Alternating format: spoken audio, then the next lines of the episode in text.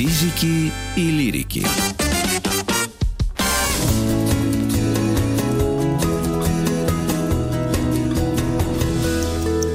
Сто минут по... Об истории анимации. Бо, обо. Об истории анимации. Европейская анимация, друзья, на подходе. Отечественная будет завтра. Павел Шведов у нас, историк анимации, кинокритик, куратор культурных проектов «Союз мультфильма», программный директор Международного фестиваля анимации «Бессонница». Здравствуйте, Павел. Да, здравствуйте. Здравствуйте, Павел. Слышим Готовясь вас. Да, готовясь сегодня к эфиру, вот я лично, вот я про себя буду говорить, я поняла, что из-за огромного количества европейских э, мультфильмов я могу вспомнить только бара- ба- э, серию о барашке Шоне и вот английского этого э, автора, аниматора кукольного, да, и все. А остальная Европа для меня просто, ну, какой-то совершенно темный лес. Это плохо, наверное, да? Просто Америка так сильно на наши умы де- действует или рекламы больше? Ну, просто повезло в студию Ардман, э, где как раз Барашек Шон и Уоллес и Громит, например, да, такие герои создавались, э, что они получили глобальное распространение, и у нас они тоже известны. Хотя э, при этом не стоит забывать, что анимация во многом это европейское искусство, по крайней мере, в Европе считается, что оно, э, она была создана, и Конечно, за время да, развития анимации в Европе было множество мастеров, про которых на самом деле мы помним, просто не всегда задумываемся о том, что они ну, находятся в нашем сознании. А расскажите об Ну, истории. корни вот тоже европе- растут. И корни растут из этого, да, из комиксов. А, ну, в какой-то степени, да, вы э, вчера про это тоже говорили, и действительно э, во многом э, именно из комикс-среды, из газетного комикса э, приходили в люди в анимацию, художники, да, обращались к этому новому, виду искусства. И если, например, э, не, от- не отвлекаться сейчас, э, потому что э, вы с Машей Терещенко это обсуждали вчера, про Эмили Рейно, э, да, если про него не говорить, то, наверное, массовый европейский зритель э, встретился с анимацией именно в э, формате такого спецэффекта в кино игровом, да, потому что э, Жорж Мельес, один из создателей э, такого трюкового кинематографа, развлекательного кинематографа, самый известный, наверное, фильм которого это «Путешествие на Луну», он не чурался использовать анимацию как технику, да, рассказывающую определенные истории. И а, получается, что с начала 20 века анимация уже была закреплена вполне в на, э, на киноэкранах, скажем так, да, уже э, в то время существующих киноэкранах Европы. А Другое дело, что, конечно, если мы говорим про э, всю развитие 20 века, то, наверное, в отличие от Америки, где развивались форматы полнометражного и сериального кино, э, во многом в Европе э, анимация развивалась э, как короткометражное кино, и из-за этого, наверное, да, мы все немного менее осведомлены о тех э, э, как бы художниках, режиссерах, которые работали в Европе. Вот.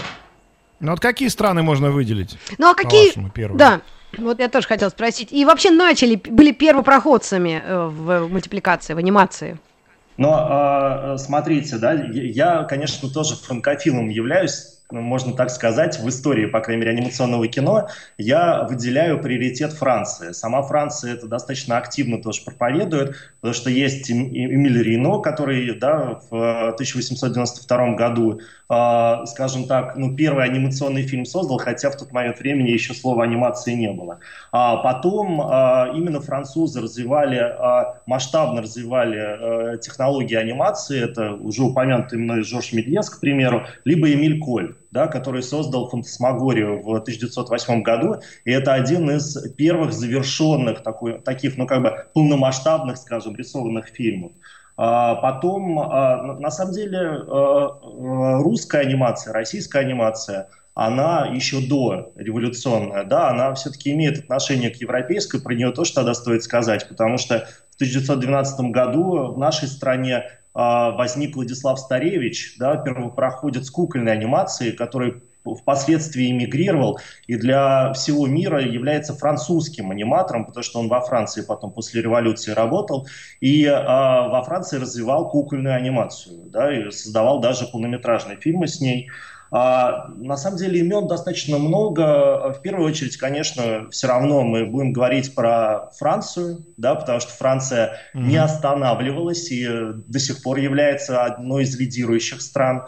Наверное, стоит отметить про ну, как бы вклад Германии, который потом, правда, был ну, в какой-то степени пресечен э, с точки зрения развития, потому что а, самый, самый, наверное, сильный вклад э, немецких аниматоров – это вклад, э, связанный с, с авангардным искусством 20-х годов, который потом в годы Третьего Рейха был а, ну, остановлен. Да? И, к сожалению, от него а, ну, с точки зрения развития в самой Германии мало что сохранилось, но при этом на историю мировой анимации – а, немцы повлияли а, теми экспериментами авангардными, связанными с а, тем, как передается, например, музыка в немом кино, да, потому что ну, долгое время же кино было немым, и э, звук появился э, отнюдь не сразу. Или каким образом показать объем в мультфильме, учитывая, что нет еще там цвета, да, и нет, э, нет цвета световых таких глубоких построений, к которым мы сейчас привыкли. В общем, немцы очень в, само, в самые ранние времена анимации, они достаточно сильно экспериментировали с тем, что может из себя представлять анимация, причем экспериментировали в формате противопоставления развлекательному кинематографу, который уже в тот момент времени существовал. Да? Кинематограф все-таки изначально был ну, таким средой развлечения аттракционов. И э, мы к этому на самом деле привыкли все, да, мы ходим в кино, в кино сейчас для того, чтобы э, развлечься. Так вот, э, если мы посмотрим на анимацию э, европейских стран, то очень часто это анимация, которая а, превозмогает эту функцию развлечения, да, она заставляет зрителя, ну, на самом деле, как и много, э, многие европейские режиссеры игрового кино, да, известны как раз тоже этим, что они заставляют зрителя задуматься о тех или иных проблемах, э, э, увидеть каким-то образом окружающую реальность в такой острокритическом виде, да, как бы этим как раз славится и европейская анимация в том числе. А у нас сегодня mm-hmm. в первом часе была дискуссия об искусстве, высоком и ну, даже не низком, а какого-то каким-то невысоком, вот так бы мы сказали. Да. И были очень жаркие споры, вообще что можно называть искусством, вплоть до того, что мы озвучку принизили настолько, что это даже не актерская игра. Может быть, вы нас, э, как вот человек, э, ну, имеющий ну, отношение к мультипликации или хотя бы к истории, да, можете рассудить. Но здесь я хотела спросить, можно ли отнести европейское, да, мультипликационное какое-то действие к искусству более высокому, нежели диснеевскому? И нужно ли это сталкивать и сопоставлять? А, смотрите, да, здесь, конечно, вся история анимации, она так или иначе выстраивается вокруг определенных систем координат. И, безусловно, Дисней — это тот э, субъект, вокруг которого все находятся либо в сопоставлении, либо даже в противофазе да, из э, действующих мультипликаторов.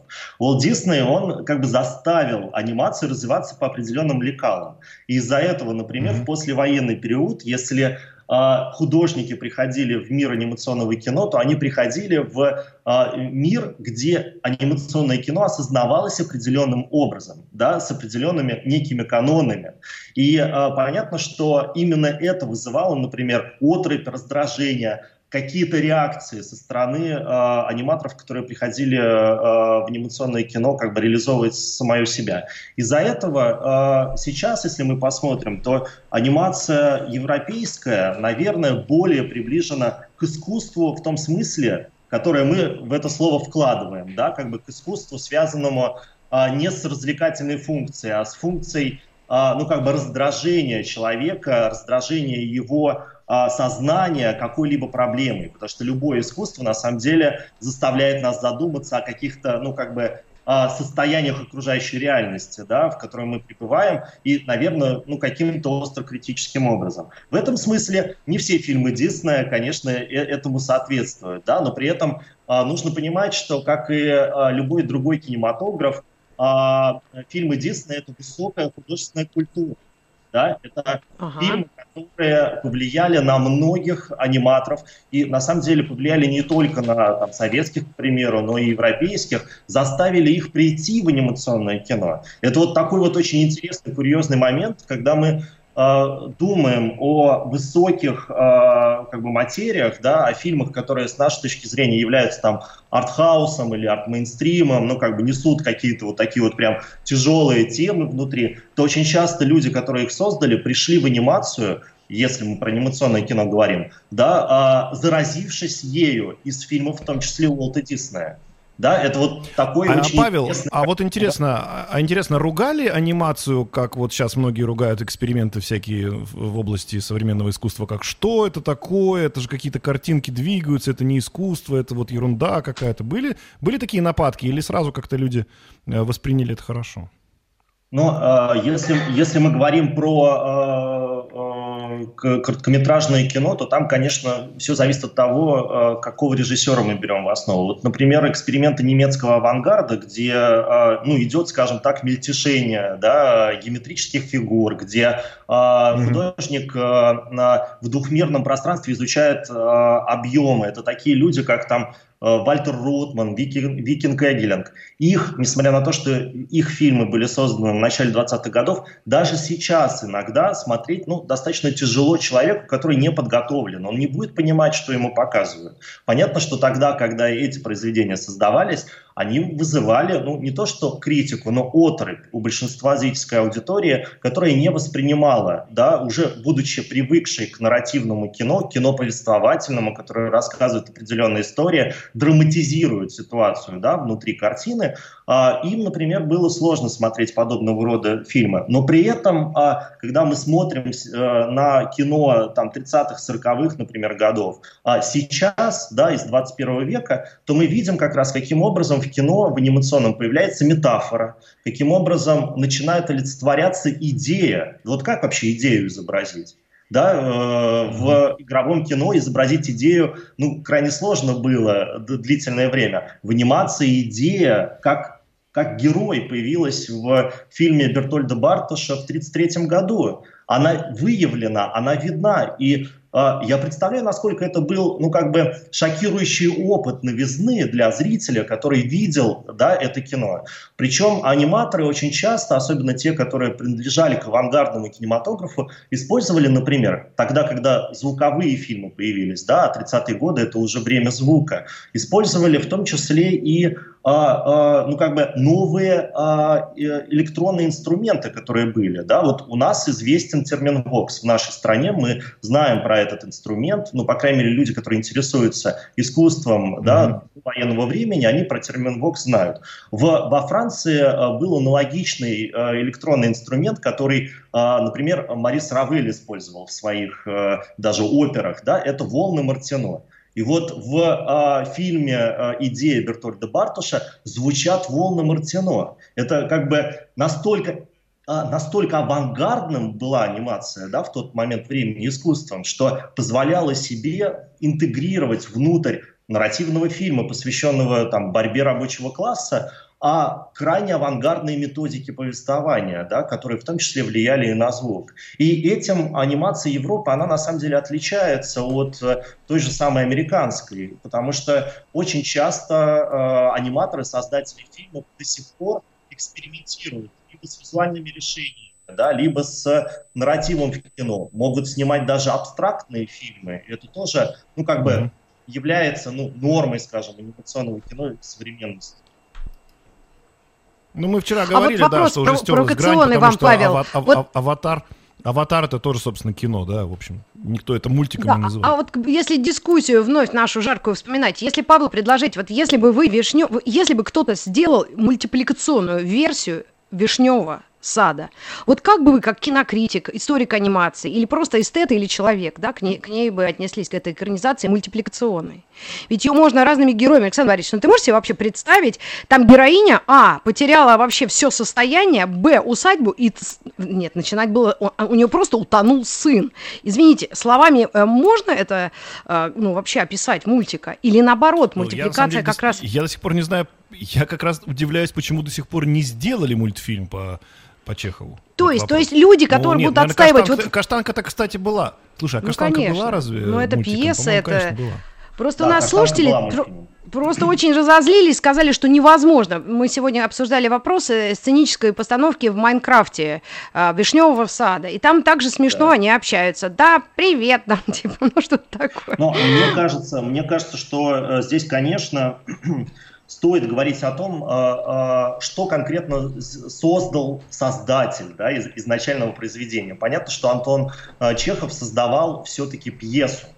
И угу. эта пьеса, она, наверное, наиболее раскрываема традиции театра классического, да, потому что э, я понимаю, что э, анимация, наверное, может передать какие-то дополнительные состояния героев, потому что анимация хорошо работает с метафорой, символами, э, то, что, например, сложно там сделать в э, пространстве театра, возможно, да, или в пространстве игрового кино, но при этом э, все-таки живой субъект, живой актер, возможно, вот эти человеческие состояния, которые нами уже очень хорошо изучены, да, может передать более тонким образом, причем уч, учитывая, ну, скажем, нюансы текущего состояния. Ведь хорошие актеры все-таки не играют по шаблону. Хорошие актеры очень часто трактуют роли, ну, как бы находясь в процессе, да, э, вот этого спектакля. И, может быть, э, если говорить про «Вишневый сад» и его возможность экранизации в анимации,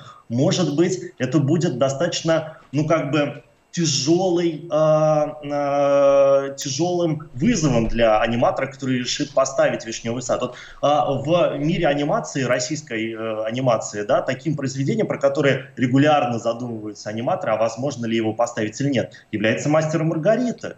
Да, ведь очень сложно понять, насколько вообще возможно этот мир, который в литературе выявлен очень хорошо, поставить а, так или иначе в, в определенной трактовке. Хотя для меня, например, как человека, который изучает анимацию, а, анимация а, дает возможность а, множества трактовок, намного большую, чем э, игровое кино, где мы все-таки видим э, медиума актера, и он нас заставляет ну, каким-то образом определенным да, воспринимать то, что происходит на, э, на экране. В этом смысле анимация, наверное, более э, ну, как бы многовекторно, что ли. Каждый из зрителей может увидеть что-то свое в тот момент времени, когда он смотрит вот эту виртуальную реальность, выраженную в анимационном фильме. Ну, не знаю, на сейчас минутка, а да, до новостей. Ответить, да новостей спорта, да, мне кажется, если бы Хаяо Миядзаки э, согласился подумать над, этой, над этим предложением, мне кажется, то, что он уже сделал, это миры как раз э, какие-то ну, параллельные, потусторонние. Это словами не передать. Это нужно только видеть. Это не передать словами, мне кажется. Не знаю, Александр Борисович, ты согласишься, нет? Мастер и Маргарита. Ну да, просто мы Сейчас э, как раз уйдем на паузу, а в этой паузе, ну, я думаю, что мы Павлу как раз дадим возможность подумать. Вот вопрос простой, а вот то, что мы называем сегодня американским, э, скажем так, ну, шоу-бизнесом, да, и американским таким вот машиной, да, для производства контента, и вот эти мультфильмы, которые действительно клепаются уже с огромной скоростью, и, наверное, какой-то художественной части и речи, может быть, там и нет ничего такого, но, ну вот как-то расставить американскую, американскую все-таки э, анимацию и европейскую. Вот кто из них ближе к искусству, по мнению нашего гостя? Давайте узнаем об этом. Физики и лирики.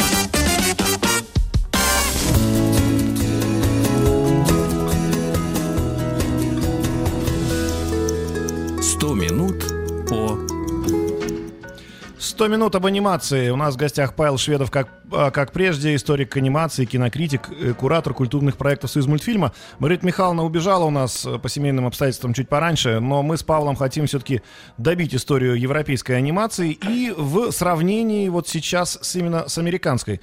А Павел, какие есть отличия, какие есть схожести? И одно ли это и то же?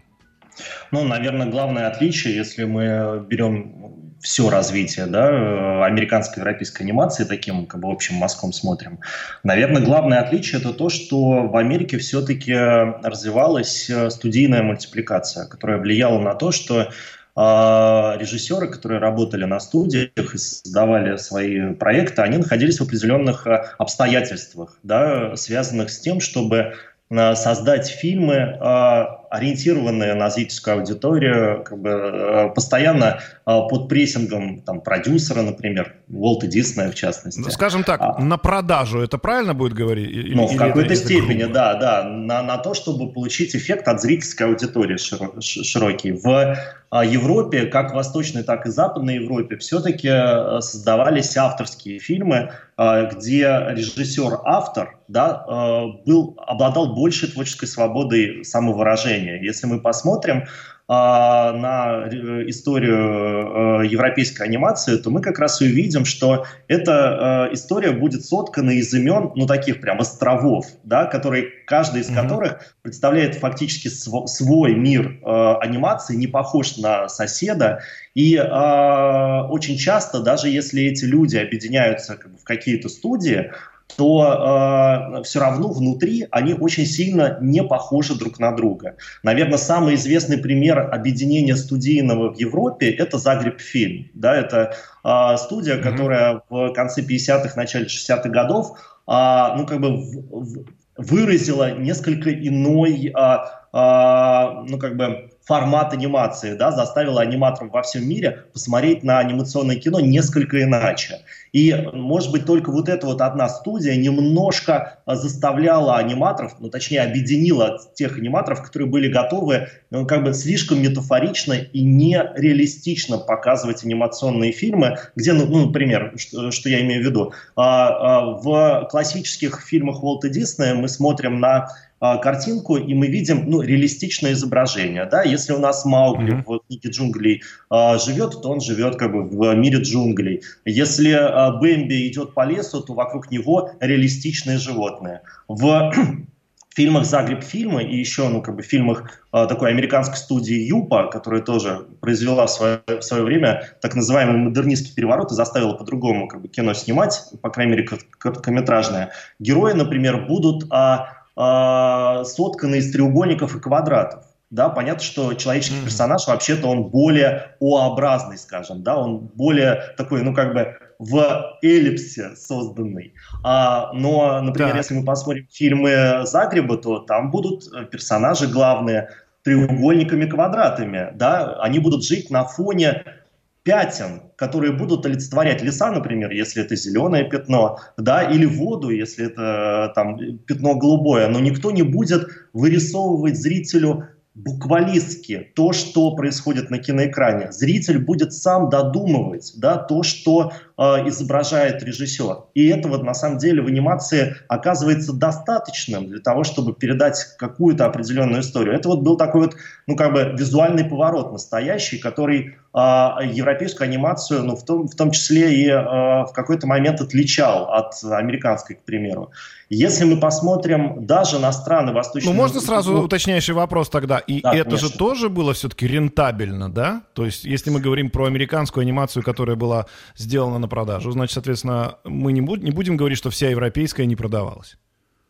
А, ну, сказать, конечно, нельзя так, что вся европейская не продавалась, но нужно понимать, что, например, анимация Восточной Европы, она практически вся находилась в субсидийном э, выражении, да, как бы ее субсидировало государство. Это короткометражное mm-hmm. кино, которое создавалось на студиях в Чехословакии, в Польше, в Югославии, и которая могла не окупаться, потому что она ну, создавалась при других условиях, да, э, при условиях государственного заказа. И э, оккупация, ну как бы предполагалось, что оккупаться должны фильмы полнометражные, к примеру, которые тоже создавались в Европе. И есть несколько примеров, э, про которые мы на самом деле тоже знаем хорошо. Вот ну, такой был фильм, э, сейчас более забытый, наверное, но, э, может быть, стар, старшее поколение его видело, потому что в Советском Союзе, говорят, его могли показывать, по крайней мере, 80-е годы. Это «Звероферма» mm-hmm. Джона Хауса, фильм, который э, а, ну, как бы творчески перерабатывает вселенную Оруэлла, да, и со создает такую антиутопию на э, в сельской местности.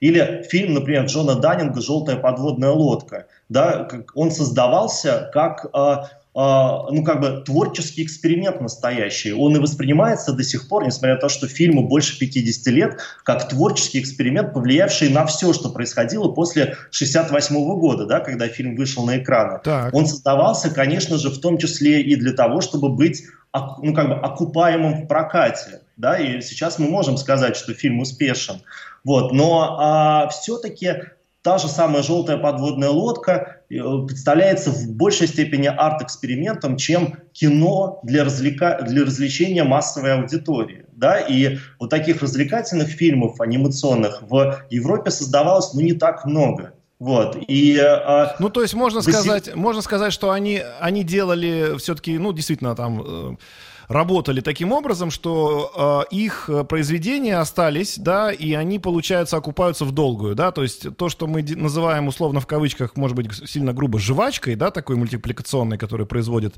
сейчас достаточно много, она должна быть востребована здесь сейчас, да, ну, в, в каких-то текущих условиях, и дальше она уже никому не интересна.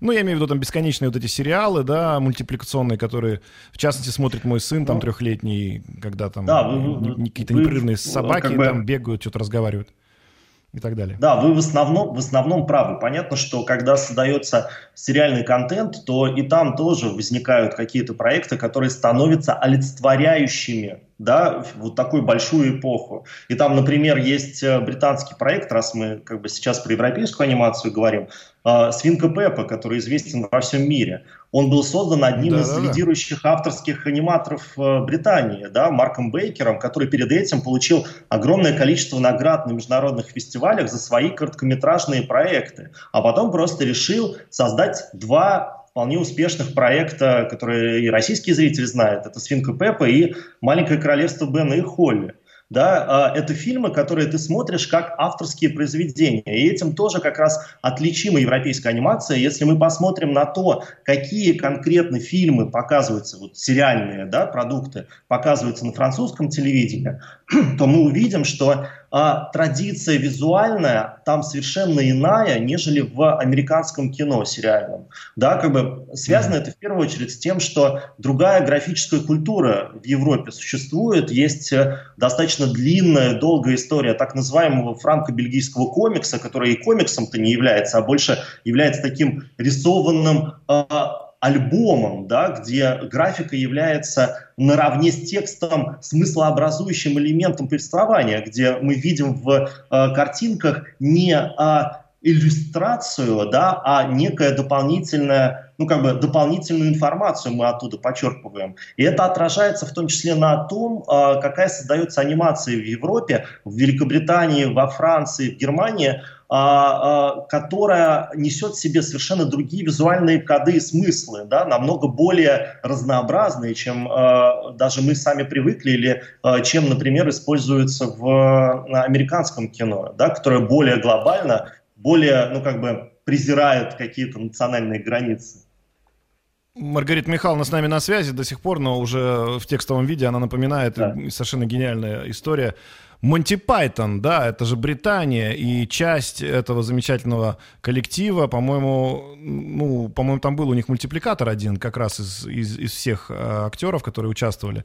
И мы помним, да, эти мультики, которые были вставлены в э, телевизионный их журнал, а потом они снимали даже какое-то кино полнометражное, тоже с ставкой мультфильма.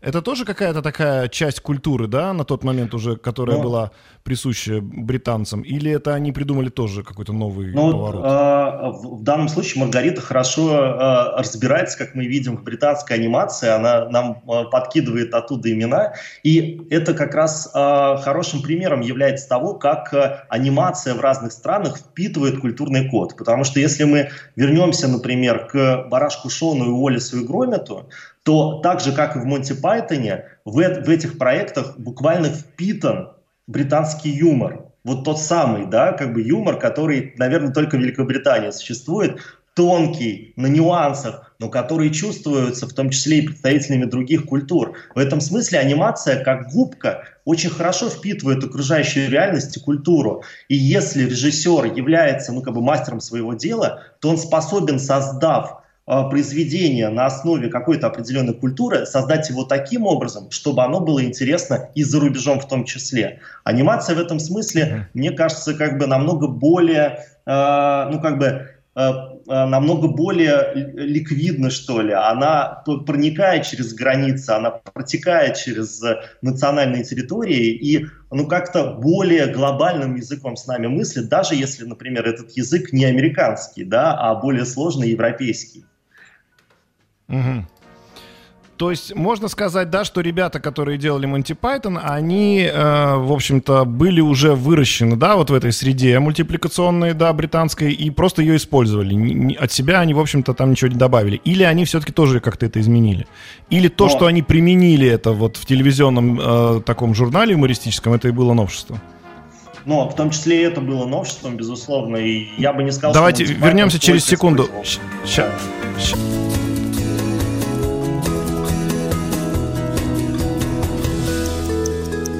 Минут по 100 минут об анимации, об европейской мы сегодня говорим. Друзья, у нас по-прежнему Павел Шведов в гостях. Э, Терри Гиллом звали того человека, который в Монти Пайтон занимался вот этими вставками. Это даже как бы мультипликация же, да, но это были очень такие по, по современным меркам примитивные вроде бы, да, истории, да, но насколько они были интересные, насколько они были в тему, насколько они были, в общем, классно сделаны.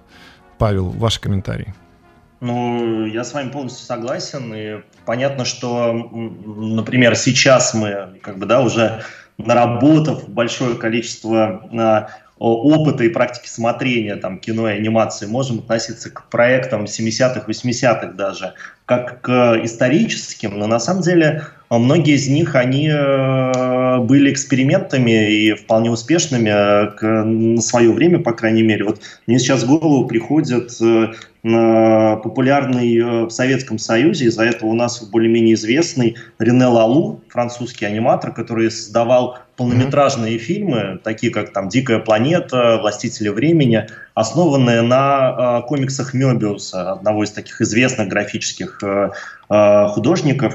И э, их, наверное, сейчас тоже смотреть, ну, скажем, э, не всегда э, легко, потому что ты чувствуешь, что ты видишь анимацию 70-х, 80-х годов. Но на самом деле э, в тот момент времени, когда они создавались, они создавались, ну, как бы а, в определенном контексте, да, и передают э, очень часто вот, вот такие полнометражные, по крайней мере, фильмы, какие-то истории, которые могут не увидать. Да? И если, например, Монти Пайтон а, в тех или иных инкарнациях своих может восприниматься как а, проект исторический, то вот, например, Рене Лалу, несмотря на то, что примерно в то же самое время э, был создан, или как фильм «Желтая подводная лодка», да, он может э, восприниматься и вполне успешно восприниматься даже сейчас, несмотря на то, что прошло там 40-50 лет после их производства, этих фильмов.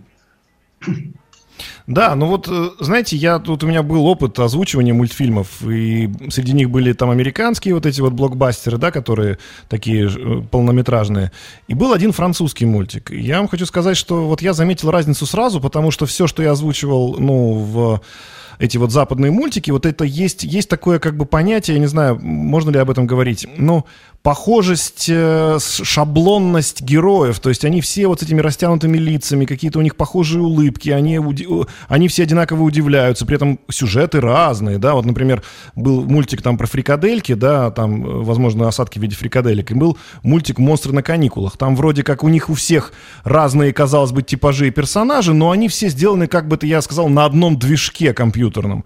Французский мультик, э, там был француз про мыши, про большого медведя, он прям весь рисованный и совершенно по-другому воспринимается. Здесь вот эта технология, если мы говорим уже о технологиях сегодняшних, эта технология, она в, во вред или и все-таки или в пользу? Как, как бы вы оценили это все?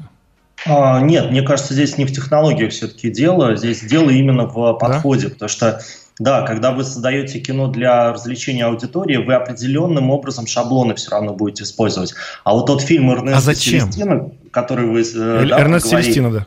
Да, он, э, он основан на графическом комиксе, который уже существовал. И он из-за этого ну, передает совершенно другие, ну как бы другие коды, да, другие символы зрителю. Он по-другому с ним взаимодействует. Почему, почему используются шаблоны? Потому что так проще зрителю в том числе смотреть кино. Если вы идете в кино для развлечения, вы не захотите, чтобы вас, ну скажем, нагружали какой-то новой информацией. Да? А если вы идете на европейское кино, то вы, э, скорее всего, получите какой-то новый опыт. Не все зрители к этому готовы, к сожалению. Да? И э, несмотря на то, что европейская анимация отнюдь не сложна с точки зрения понимания она просто другая, и это как раз, ну, обычно, с моей точки зрения, а, облагораживает и а, каким-то образом обогащает зрителя, но, но зритель привык, да, привык к определенному коду, который он готов воспринимать на экране, он привык к тому, что с ним разговаривают на определенной известной ему азбуке, и не всегда готов к ну, как бы, каким-то экспериментам и новизне. Ну, к сожалению, так. А, а, а вы знаете, Павел, где еще такая идеология ну, присутствует? У Макдональдса.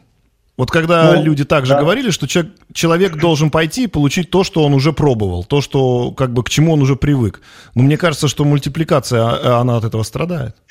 Но вы, вы, кстати, очень хорошо заметили, потому что во многом продукция американская – это глобальные франшизы, скажем так, да, как бы вот это хороший пример из ресторанного бизнеса. Но при этом это не отменяет того, что существуют рестораны национальной кухни. Если вы захотите попробовать французскую кухню, вы не в Макдональдс пойдете, да, и вы получите да. там тот э, эффект, на который вы рассчитываете. Вот примерно так же, наверное, можно говорить и про анимационное кино, где каждая, э, несмотря на то, что коллаборация в Европе активно развивается, да, и очень часто в Европе фильмы снимаются сразу там под шестью флагами, несмотря на это, есть как, как бы своя собственная традиция в каждой из стран, и создается кино, которое отличимо друг от друга, да, которое э, ну, несет э, в себе какие-то иные системы координат, из-за этого про него интересно говорить, да, и советовать друзьям э, обратить на него внимание.